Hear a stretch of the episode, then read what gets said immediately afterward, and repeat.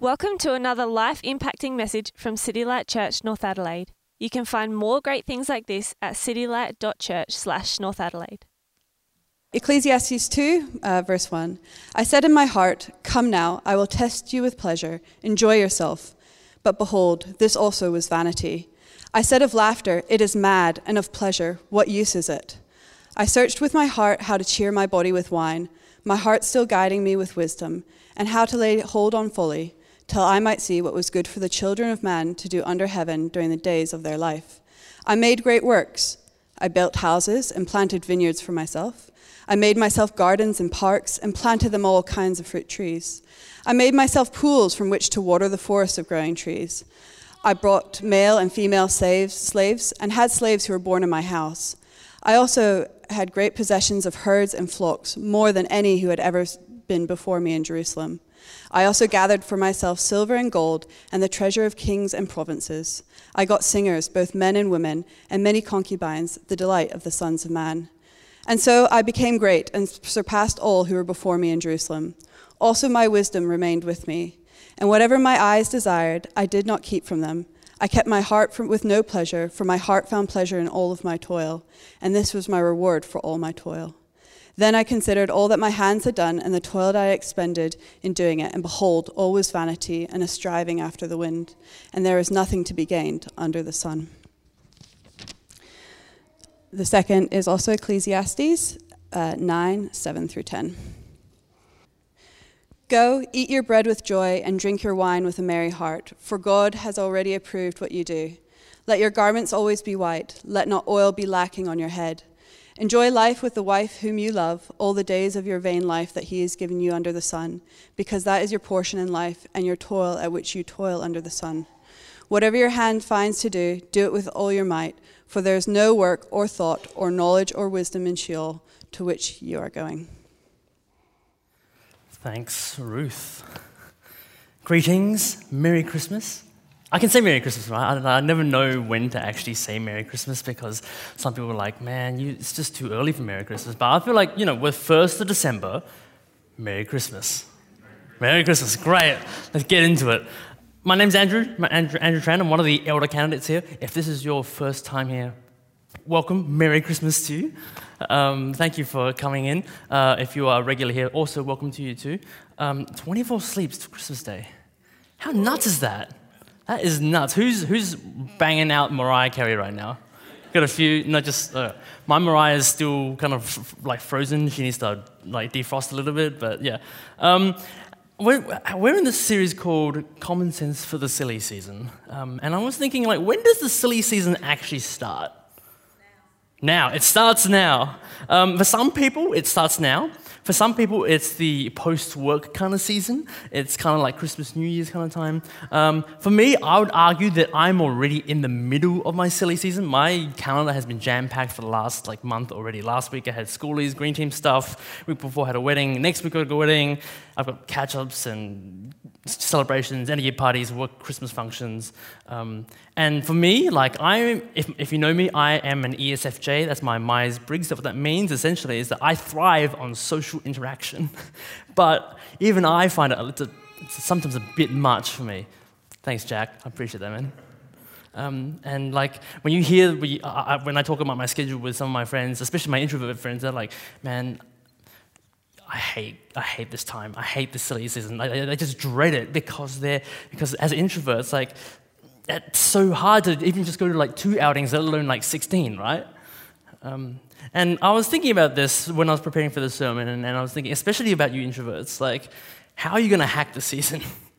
It's, it's, it's, actually, it's actually a serious question. How are you going to hack it? Because it's, it's a hard time. I, I totally get that. And so Jacko actually sent me this video. We're going to watch it in a second. But it's, I'm not suggesting that this is a solution to the problem, but it's a clever, clever marketing tool to suggest how to deal with this silly season. Let's roll the tape.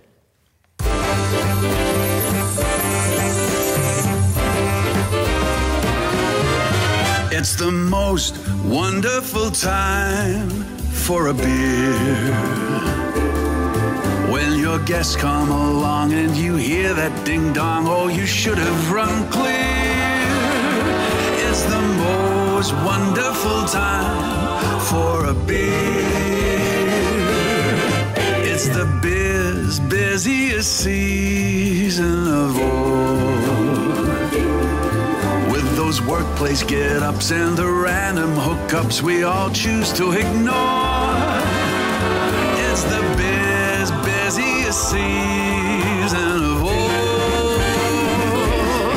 There'll be presents for wrapping, credit cards you'll be maxing, and traffic jams in the car park.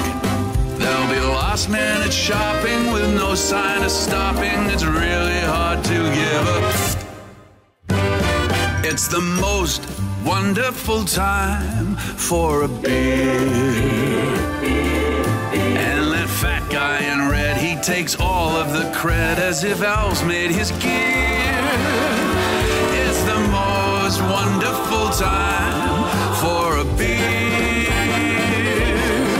There'll be fights in the kitchen about politics and religion. Oh God, here comes your racist auntie. Their second cousin Linda at lunch swiping Tinder, finding out where she'd rather be. Rather be. It's the most wonderful time for a beer. Oh, you know things are dire when they're playing Mariah. Thank God the end's near. It's the most wonderful time. Yes, the most wonderful time. It's the most wonderful time for a beer.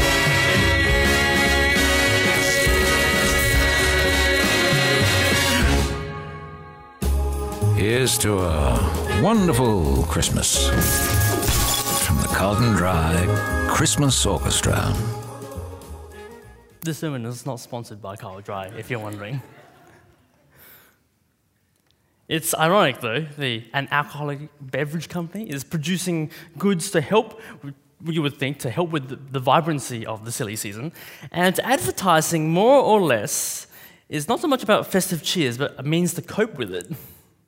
And it's jokingly saying, crack open, crack open a cold one because it's a good stress reliever, rather than crack open a cold one with your mates.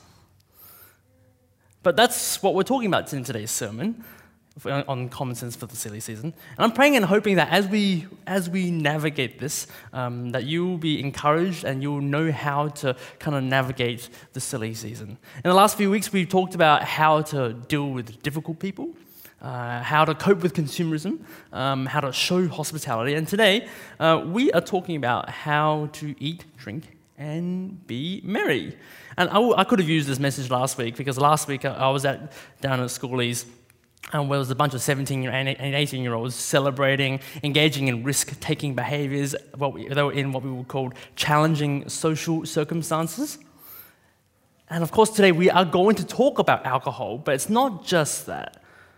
The question I really want to ask is how should we relate to the festive Christmas season celebrations where there's lots of food and drink? How should we eat, drink, and be merry? I'm just going to do a quick poll. Who will be drinking over Christmas? Okay, that's probably about like seven, like 80% of us, maybe 85. That's quite a lot of us. Who, maybe a better question: Who, who won't be drinking over Christmas? Okay, okay, great. Um, I sometimes don't know how to answer that question because I can't actually drink that much alcohol. Um, if you look at me, my, my, my, my, figure is pretty small. I'm pretty short. I don't have a lot of mass in me. I can't hack alcohol. I have about two and a half drinks and I'm buzzing after that. Um, but I'm, I'll be eating for sure, and all of us will be eating for sure, and all of us have, I can guarantee you, all of us have some sort of celebration to go to. Partly the reason why I want to answer this question, how do we relate to eating and drinking and celebration, is that uh, for a few reasons. In Australia, we have this interesting relationship with food and drink. We are in a first world country, we live in abundance. Um, and, uh, but I've said this before um, as a physio in the new year, I see people with overuse injuries right at the start because they're trying to lose weight from the Christmas season. um, more, more seriously, though, in Australia, we do have a drinking issue. Uh, there was the Australian Alcohol and Drug Foundation have this web page for the silly season, and saying and they say that December is the busiest month for paramedics, hospitals, and police when they're responding to incidents of assault and uh, relating to alcohol, alcohol in- intoxication. And the last working day before Christmas, statistics show that 50%, uh, there's a 58% increase in ambulance attendance for alcohol intoxication. Not just due to, binge drinking, but sadly, many drink to mask feelings of loneliness and despair during a time that is traditionally seen as one to be spent with loved ones. Not to potential, the potential outcomes of celebrating just a little bit too much, right? Some of us, oh, we like to party. We like, we like to party, right? Over and over, in the silly season, we have catch ups with friends, work, work uh, shows, end of year parties, and that may, for some of us, um, end up in mild embarrassment, and some of us may lead to a loss of even potentially public decency and have some interesting social ramifications. Um, hopefully, not here, but if that's you, you're welcome here as well. We still love you. Um, uh, seeing all these outcomes, it raises some questions.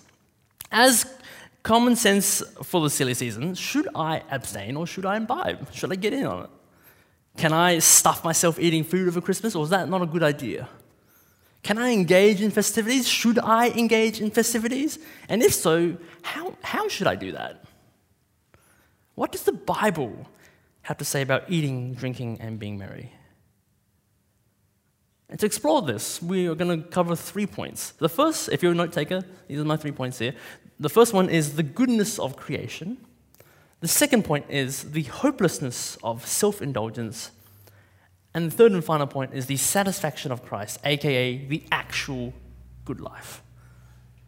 The goodness of creation, the hopelessness of self indulgence, and the satisfaction of Christ, aka the, true, the actual good life. Let's pray and see what God has for us, eh? Uh, Heavenly Father, we thank you for who you are. We thank you for your goodness. We thank you for your word, that by your word we know the depths of your goodness. Uh, Father, we pray that you guide us tonight. Challenge, challenge us where we need challenging. Motivate us to live as your people. Pray that um, as we look at your scriptures today, that you uh, are our cornerstone, you are our hope. Help us to remember that. And I pray that the words of my mouth and the meditations of my heart be pleasing and acceptable in your sight. And we pray these things in Jesus' mighty name.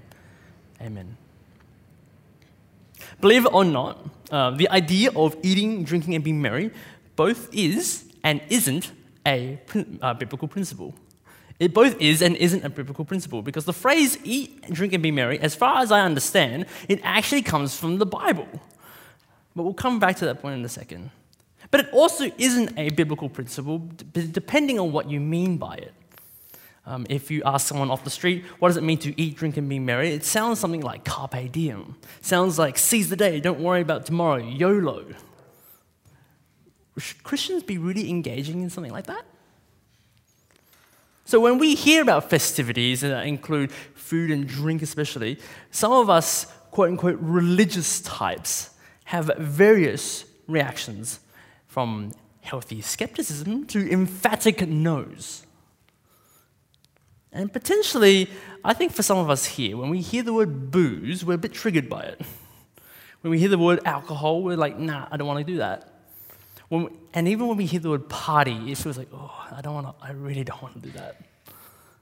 And I would, I would argue, though, that some of us potentially may have some overcautious, reductionistic approaches to what God has to say about eating, drinking, and being merry. And I can understand some of our reservations here. You've seen the destructive effects of excessive food and drink consumption that has on people, right? You've seen some disastrous outcomes from being a little bit too merry and may, or perhaps your Christian conscience doesn't allow you to participate in these festivities, and you may feel like participating in it will be a stumbling block for you or for fellow Christians. And that's fair enough. those are perfectly valid reasons. I, I, I respect that, absolutely. But, but, the Bible gives a much more complex answer to this, to eating, to drinking, and being merry. Because the Bible doesn't give wholesale rejection to food drinks, and I dare say, partying. Which leads to our first point the goodness of creation. You see, these, fest- these festivities, this eating, drinking, this, these are all good things. Food is good, drink is good, celebrating, being merry is good. And how do we know that? Well, page one of your Bible. Page one of your Bible, the opening chapter of Genesis describes a creative God by his sheer sovereign will and power and by the mere breath of his utterance. He ordered from nothing something. The great cosmos sun, stars, earth, moon, skies, waters, land, animals. And then he makes mankind mankind, unlike anything else, in his own Trinitarian image. He makes mankind. And he says something to mankind. He says this in Genesis 1 28 to 31. And God blessed them and said to them, Be fruitful and multiply and fill the earth and subdue it and have dominion over the fish of the sea and over the lands, uh, over the birds of the heavens and over every living thing that moves on the earth. And God said, Behold, I have given you every plant yielding seed that is on the face of the earth and every tree with seed in its fruit. You shall have them for food and to every beast of the earth, and to every bird of the heaven, and to everything that creeps on the earth, and everything that has breath uh, of life, I've given every green plant for food. And it was and it was so. And God saw everything he had made, and behold, it was very good. And there was evening, and, uh, and there was evening, and there was morning, the sixth day from the start, from the get go, we see that God commands us to be fruitful. He, he, commands humanity to be fruitful, to subdue, and to have dominion. And now, people think, when we think about this verse, we think about it's, it's just about having babies, right? it's just about having babies. And that, but that's actually an oversimplification of what this passage is talking about. It's the, what we call the cultural mandate. It is to build, it is to create, it is to make something of creation. It is to make cities, buildings, make culture, create technology. To take creation and to make it into something more. And that includes making food and drink. But we turn the page over and we know what happens. Adam and Eve, they eat something they were told not to eat. That one thing that God told them, don't, you had one job, don't do this. Don't eat this, or you will surely die. But they did. They did so, having been deceived, and they believed, and they believed they knew better than God. And as a result, the curse of sin enters into the cosmos and fractures everything. It fractures how humanity relates to God.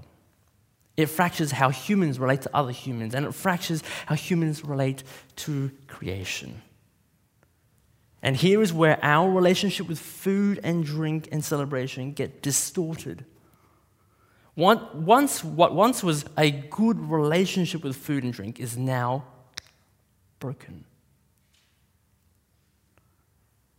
But interestingly enough, what happens to Adam and Eve? Did they die? Did they? Well, yes and no. They didn't die immediately. But they are driven out of the garden and they die spiritually because they experience separation from God. But in terms of physical death, they are actually physically spared. In the face of a holy, perfect God, God had the absolute right to obliterate them. God's holiness will not stand for his image, his sacred image, to be abused and desecrated. God will not tolerate the stain of sin. But yet, yet, despite this, and this is important, despite this, instead of starting over, God is patient with humanity and lets them keep breathing. In fact, God isn't just patient. For the rest of the Bible, we see God is kind and compassionate towards humanity. He even blesses people who outright reject Him.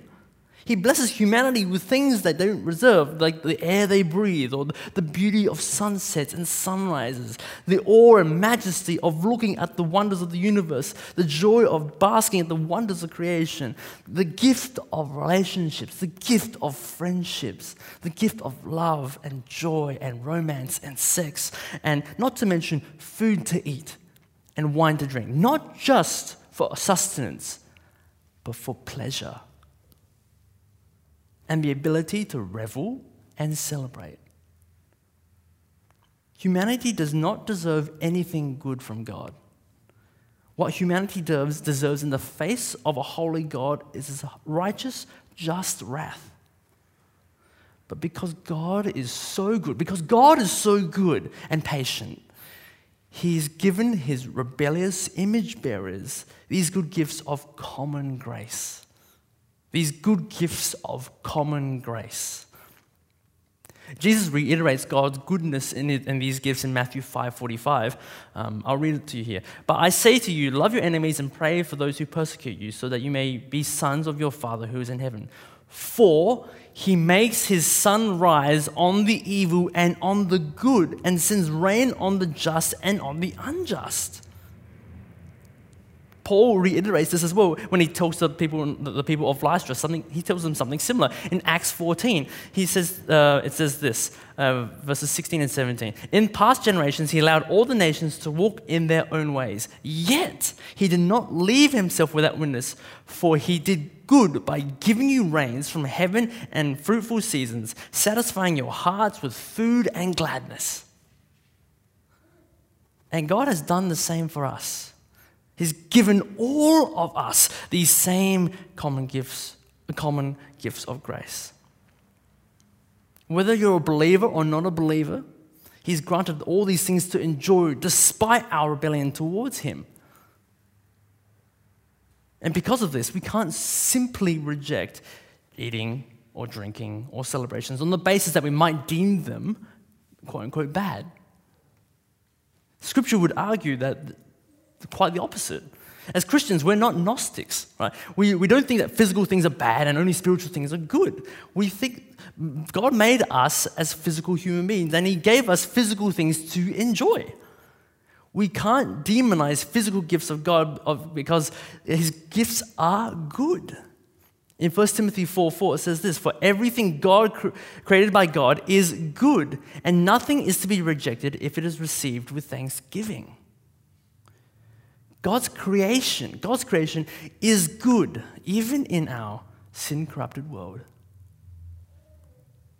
God, in His goodness, God, in His compassion, decided to continue to give you, you, and you these gifts, these gifts of common grace, even though we rebelled against Him. Why? To show us how glorious He is and how good He is that speaks massively to God's character. So you might be thinking, well, if eating and drinking is all good, I'll just do it all right. I'll just have all the things. I'll have all the food, I'll have all the drink. So good. Well, it's not so simple. It's not as simple as that. Because sin has fractured the perfection of the cosmos. And we experience this corruption in how we relate to God's gifts of common grace. Sin has corrupted our hearts, it's, it's, it's disordered our desires. We are tempted to make good things into God things. And we see this all over Scripture. Uh, if you look at the Old Testament, it's seen in idol worship. Right? And for today, we don't really have idol worship, but it's just as bad. We see it in the case of food and drink, where we prioritize its satisfaction over God being our satisfaction. Sin has corrupted our relationship to good things, and this is often expressed as self indulgence, which leads into our second point the hopelessness of self indulgence. In our culture, you might have heard this thing, this, this phrase you can never have too much of a good thing. Who's heard of that before? A few people have heard that. And when you think about this, I think you can have something, too much of something that's too good. So much so to your own detriment. Hear me out for a second. Detriment not just in terms of your physical health. I mean, we can, we can talk about alcohol abuse and uh, the obesity epidemic, one, where one in four adults, Australians, are obese. We can go into the stats, but I'm not going to. But we know that too much of a good thing can be detrimental physically to us, mentally, socially, emotionally, and particularly spiritually. And the Bible doesn't shy away from this idea either. Our reading today is in Ecclesiastes 2 1 to 11. It talks about this. It talks about self indulgence in creation and in things. If you don't know, Ecclesiastes is written by a person named the author, and he, uh, the, the person who is, uh, who's informing him is someone called the preacher. It's written to God's people at a, at a particular time and uh, for everyone between royalty and to the, the farmer on, on the ground. And we think the preacher is someone named King Solomon. And if it is King Solomon, we know that he was a very prosperous guy, he was a very wealthy king, and he was very wise. But yet, I think he was a little bit bored because he goes about testing how to satisfy self indulgence, how satisfying it really is. It says this in Ecclesiastes 2 1 to 2. In, I said in my heart, this is the preacher, I said in my heart, Come now, and I will test you with pleasure. Enjoy yourself. And behold, this was also vanity. I said, with, I said of laughter, It is mad, and of, and of pleasure, what use is it? Now, if you had a free ticket to have as much, as much of the best food you can think of, um, like I remember going to the US and I spent, and like I had a, a, steak meal that was more money than I've probably spent ever on a, on a, on a, on a meal, like even for like four people. I thought to myself, you know, I'm, I'm when in Rome, when it's not really Rome, it's, it's New York, I'll just do it, right? If I had that all over and over and over again. And this was this was like a this was like a rib eye that was 21 day age, smoked, and uh, it was cooked medium rare, and it had like a really nice glass of wine. And behind me was a picture of Liam Neeson sitting, who sat in my seat. Legit, that actually happened. Like this was a fancy place. Solomon is saying, "I test you with pleasure for yourself," and he says of pleasure, what use is it? I had some damn good food. and he's saying, What use is that? If you could have that every day for the rest of your life, what use is that? The word vanity here, the word in Hebrew is the word hevel. Say hevel with me.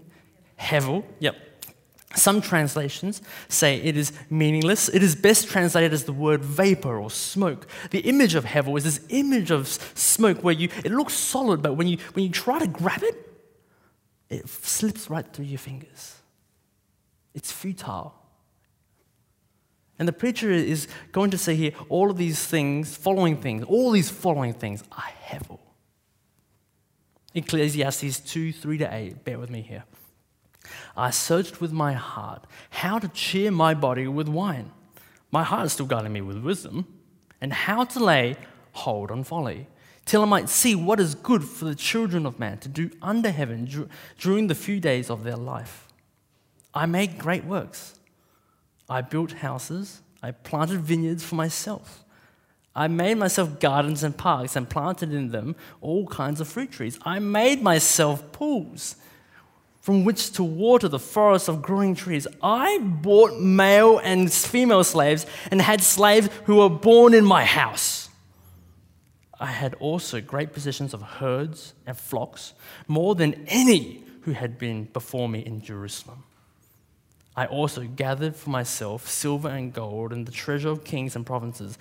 I got singers, both of men and women, and many concubines, the delight of the sons of man. King Solomon was a baller. King Solomon, if you don't know what a baller is, a baller is an urban term for a basketball player who's making, two, making millions and millions of dollars, and is now, but it's now refers to pretty much ultra wealthy people who have too much money on their hands. That was Solomon. He was the first baller. He see, see, he talks about wine, he talks about building grand houses, he talks about looking at the results of his garden. He had owned so many possessions, more than you could ever own. Makes Donald Trump wishes he was Solomon. And in particular, he owns, who owns singers? Who owns singers, both men and women, and many concubines to the delight of sons of man.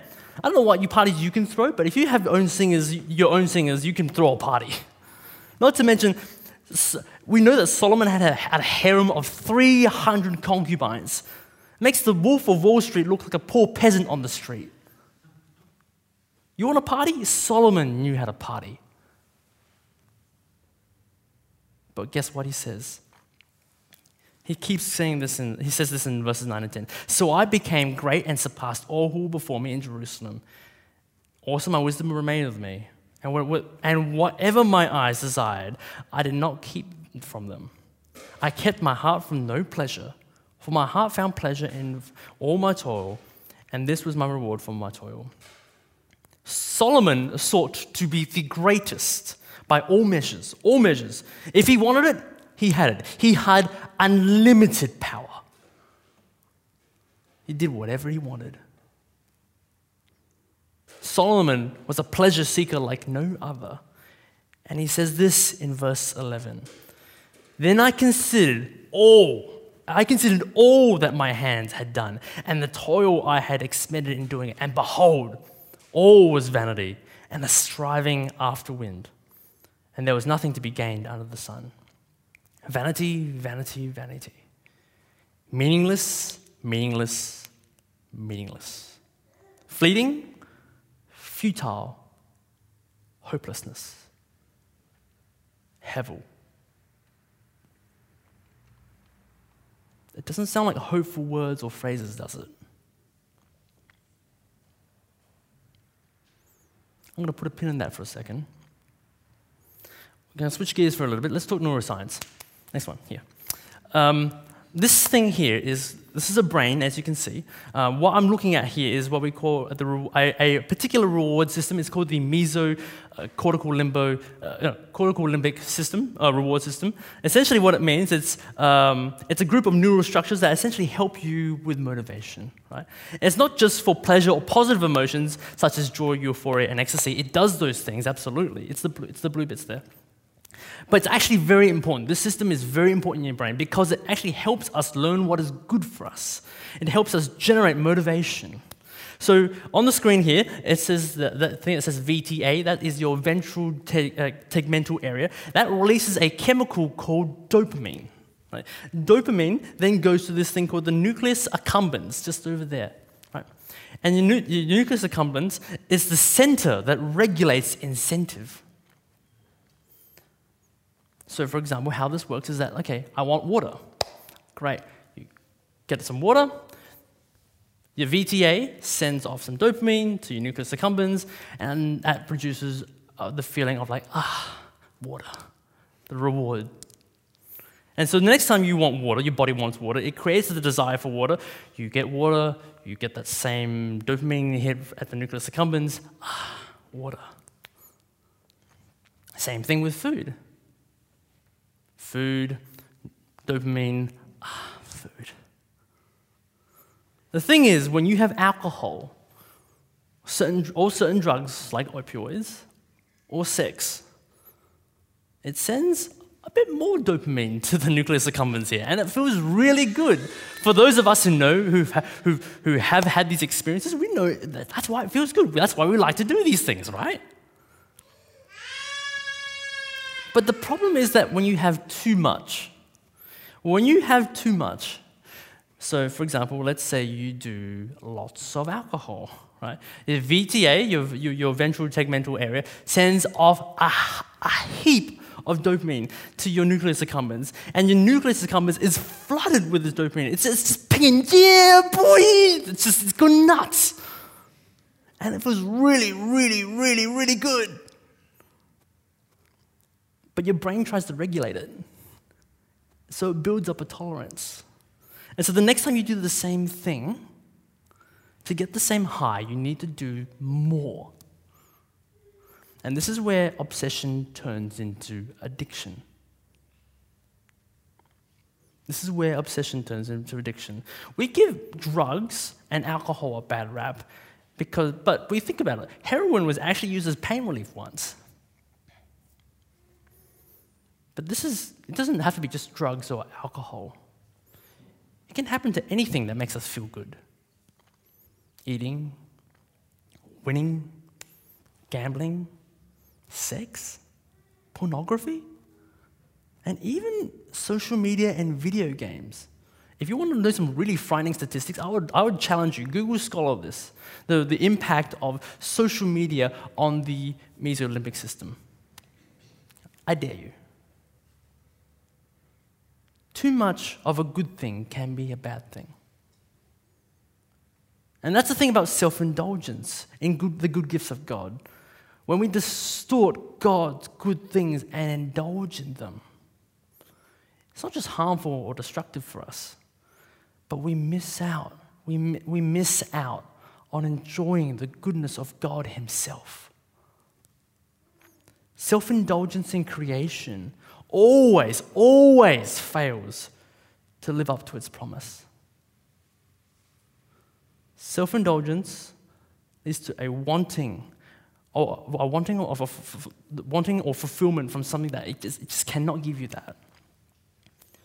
And today we might be just talking about food and drink, yes, but the root of idolizing this city season has the potential to be destructive physically, emotionally, mentally, and spiritually, and has the potential to leave you high and dry. Sounds a bit scary, I know. What hope is there, right? You might be thinking, what does this mean, Tran? On one hand, you tell me that that food and drink and celebration are good gifts to be enjoyed. And on the other hand, you tell me like, don't overdo it because you'll end up as a self as a self indulgent. Is it just a matter of balance then? How, how, what, what do we do? Well, yes and no. Is a matter of balance. God's good gifts are not designed to terminate on themselves. Like a parent who gives a gift to the child, to a child. The love of the recipient is not meant to end up on the gift, but it's meant to end up on the parent, right? Um, how, many of you bought a gift for someone before? And um, you give it to them, you, have done your research, uh, and, you, and you see that they, love it, right? They love it, the, the, the, they're playing with it all the time, or they're using it all the time, but they don't say thank you. Has that happened, or is that just me? I feel like that's a common experience. People just terminate their love on the gift and not the giver. And it kind of hurts, right? It hurts a little bit. God doesn't owe humanity anything, He doesn't owe you or me anything. We, by nature and choice, are deserving of His justice. But instead, instead, He gives us pleasures like food and drink and joy, the joy of celebrations. Why? He wants humanity to know that He is good he wants to know that. He wants us to know. He wants humanity to know that He is kind, that He is patient, that He is merciful, that He is compassionate, and that He loves us beyond, we know, beyond what we know. He wants us to show His glory through creation, and He wants us to give us time and life on earth so that we might have time to repent and turn to Him. And that leads us to our third point here the satisfaction of Christ, the actual good life. God wants to give us time on earth so we can repent to Him and repent and turn to Him. God has given us His Son as the ultimate gift of grace. We know that here. We live under the curse of sin, and we need, but, we need to put something in our hope in something else that is not that is um, that is not of this earth.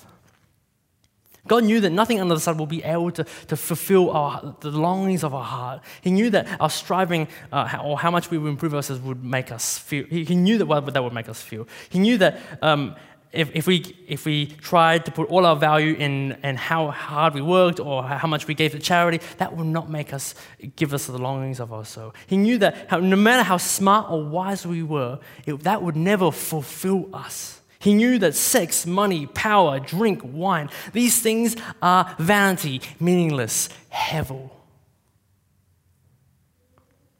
But in our hopelessness, you know what did God did? He gave his son. He gave his son to become a man, to pay a debt that we could never pay, to die on a cross, and he exchanged the value of his life for ours so that we would be called children of God, so that we may be His children. And even though death, death comes for us all, He conquered death. And he did so that, so that whoever trusted in him would be able to enjoy him now and forever. This is why Jesus is called the spring of living water and the bread of life. In Jesus, we find life and life to the full. He gives us eternal satisfaction, even when life is challenging. Even when life is challenging. So if we hold on to Christ, hold on to Christ in our challenging circumstances, we can say that He is enough. We don't have to put our hope into trying to make it. We don't have to put our hope into trying to make our lives the best it can be. The quote unquote good life that's presented in our world, it plagues on our fear of missing out. But the, the good life of the world, the, the, the good life that the world presents, pales in comparison to, the, to, to what God has for us in Jesus. And that's what is an offer for you today like Kanye West, we too can graduate from the good life and find the actual good life. We can actually find our soul satisfaction in declaring that Jesus is King. And ironically, because we've been approved by God in trusting and believing and knowing Jesus, we can, we can be not just content, but we can actually enjoy all that He has given us, especially in this silly season. In our second reading, the preacher in Ecclesiastes 9 tells us, tells us this too. Verse 7, he says, Go, eat your bread with joy and drink with your wine with a merry heart, for God has already approved what you do. The imperative here is to go, do this. The preacher is telling us to eat, drink, and be merry. Why? Because, because God has already approved of you. Now, this sounds like a license to get sloshed, right? But it's not what he's talking about here. The preacher is saying that God takes pleasure in you taking pleasure. Because when we, as Christians, realize our worth is in Jesus and that everything is a gift from God, we want to steward that well. We want to steward everything that He's given us, right? And we want to enjoy it the way it's meant to be enjoyed. But God is, God is glorified in our enjoyment of Christ, but He's also glorified in, in, in, our proper enjoyment of His good gifts. That's why you have verses like 1 Corinthians 10.31 where it says, So whether you eat or drink, whatever you do, do it for the glory of God. The preacher goes on in verses, verse 8 in Ecclesiastes 9. He says, Let your garments be always white, always white. Let not oil be lacking on your head. White garments and oil and perfume were used as a, as a joy, as a symbol of joy and festivity. And interestingly, the imperative here is for the garments is always. It's more evidence to, to, as to how serious the Bible wants us to enjoy life. Not because we must, but because God has already approved of us. And finally, in verses 9 and 10, it says this Enjoy life with the wife whom you love all the days of your vain life that He has given you under the sun, because that is your portion in life. And in your toil, at which you toil under the sun. Whatever your hands find to do, do it with your might, and there, for there is no work or thought or knowledge or wisdom in Sheol to which you are going. God has given us good gifts, not just food, not just drink, joy, festivities, but work and relationships too if you are in Christ, if you, if you are a Christian, no, no matter what your lot in life is, you can experience the actual good life as God intended it to be. Because we have all we need in Jesus. Everything, everything on top of that is just a bonus. Everything on top of that is just blessing upon blessing upon blessing. And verse, these verses in Ecclesiastes chapter 9 is not an exhaustive list but it extends to all of God's gifts for us.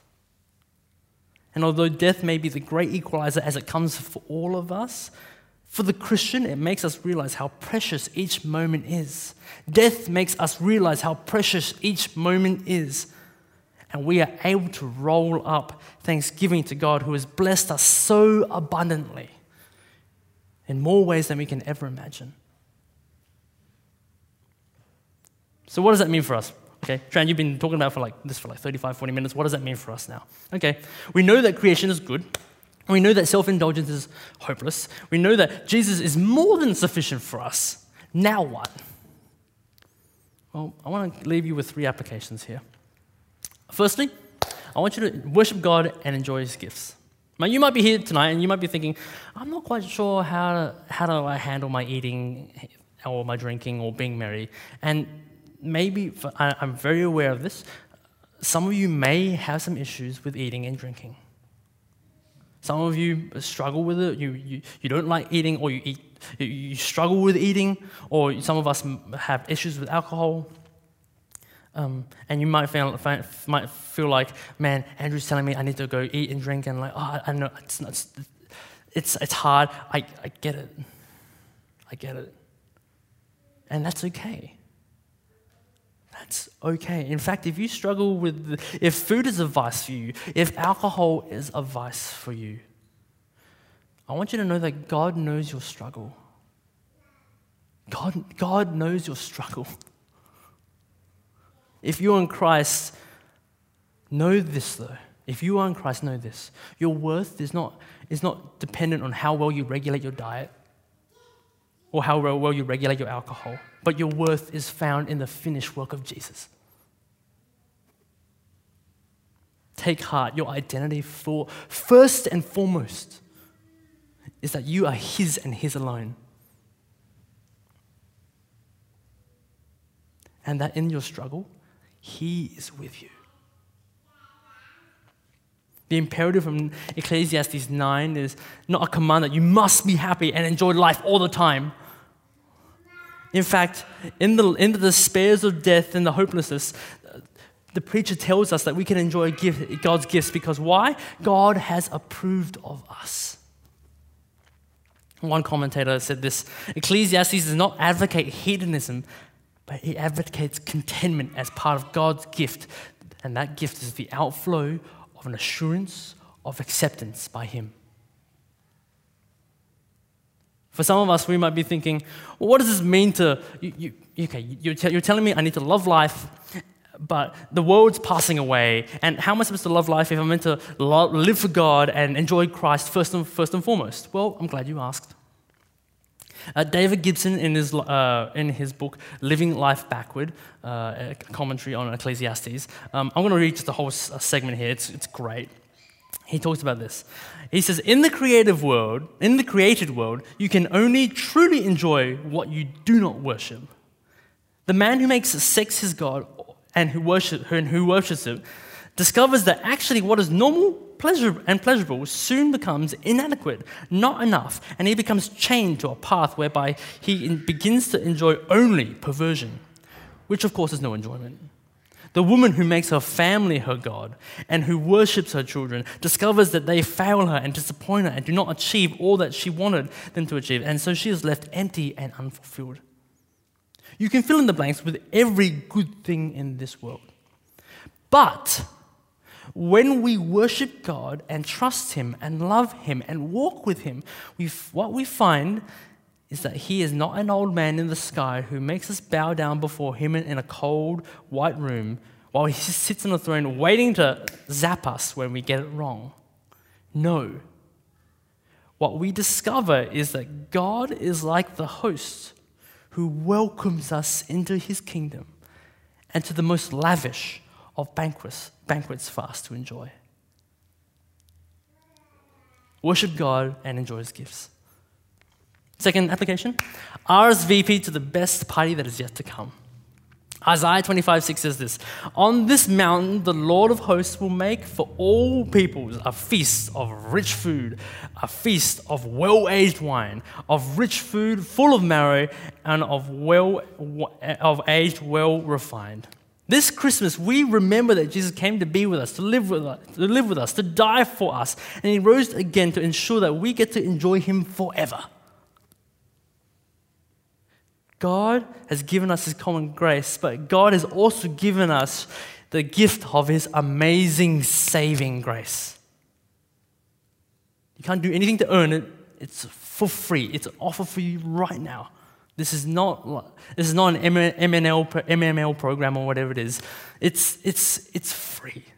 Freedom from bondage of sin, freedom from the need to perform, full acceptance by God, your Creator satisfaction of your soul, the truly good life. and the ability to dwell and enjoy God forever, where at his right hand are pleasures forevermore. And he's offering the feast to end all feasts. If you're not a Christian, or if, even if you, if you say you're a Christian, but you're not sure what it means to be one, or if you're trying to be one by living well, quote unquote, this free gift of grace, this free gift of grace is, is for you. RSVP to the best party that is yet to come. Come enjoy God now and forever. All that is, that is needed is for you to accept his invitation and believe in the, in the finished work of Jesus for you. I, I, I beg you, RSVP to this party. You don't want to miss out. Thanks, man. Third and lastly, go as the Son came. Son of Man came. Go as the Son of Man came. He came eating and drinking. Again, I'm just going to quote a whole bunch of uh, words here from uh, Tim Chester's A Meal with Jesus because he says it way better than I could ever say it. There are three ways the New Testament completes the sentence. The Son of Man, the Son of Man came, dot, dot, dot. The Son of Man came not to be served, but not to be served, but to serve and to give his life as a ransom for many. The Son of Man came to seek and save the lost, and the Son of Man has come eating and drinking. The first two statements are of purpose. Why did Jesus come? He came to serve, to give his life as a ransom, to seek and save the lost. The third is a statement of method. How did Jesus come? Eating and drinking. Jesus ate and drank with sinners. Jesus ate and drank with people, with sinners just like you and me. Why? So that they may know his love. Jesus ate and drank with sinners so they may know his love. He came to seek and save the lost by eating with them, by being with them. May we, may we, may we as City Light Church North Adelaide, this silly season, go as Jesus did eating and drinking with other sinners so that they may know their love. Come, let's, let's eat, drink, and be merry. Let's pray.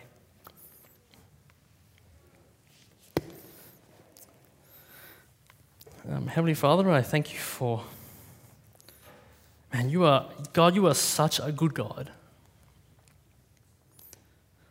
Good doesn't even sound like a, it doesn't even sound like it's um, good enough to, to declare how great you are. You are beyond, your goodness knows no bounds. Help us to revel in your goodness. Help us to live as your children. Help us to see you as the center of our lives. We thank you for the gifts of common grace that you've given us, that they are good. Help us this season to navigate this silly season well. Help us to know uh, what your gifts are, to give you thanks and glory for them, and to point others to your goodness. Help us to prioritize our loves as you first Help us to um, put away our idolatry of whether it be money or power or things or status. These things are meaningless. You are our meaning, Lord Father. Help that be a reality to us. We thank you for the gift of Jesus. Your, we thank you for the gift of your amazing grace because there's nothing like it. Again, help that be a reality in our lives. Help us to live knowing that, in light of that. We thank you for Jesus. We thank you for your love. We thank you for who you are always. We pray these things in Jesus' mighty name. Amen. Thank you for listening to audio from City Light Church, North Adelaide. We hope you found it helpful and we'd love for you to share this message with others. For more great content, more information about City Light Church, or to donate to the work of City Light Church North Adelaide, visit us at citylight.church slash North Adelaide.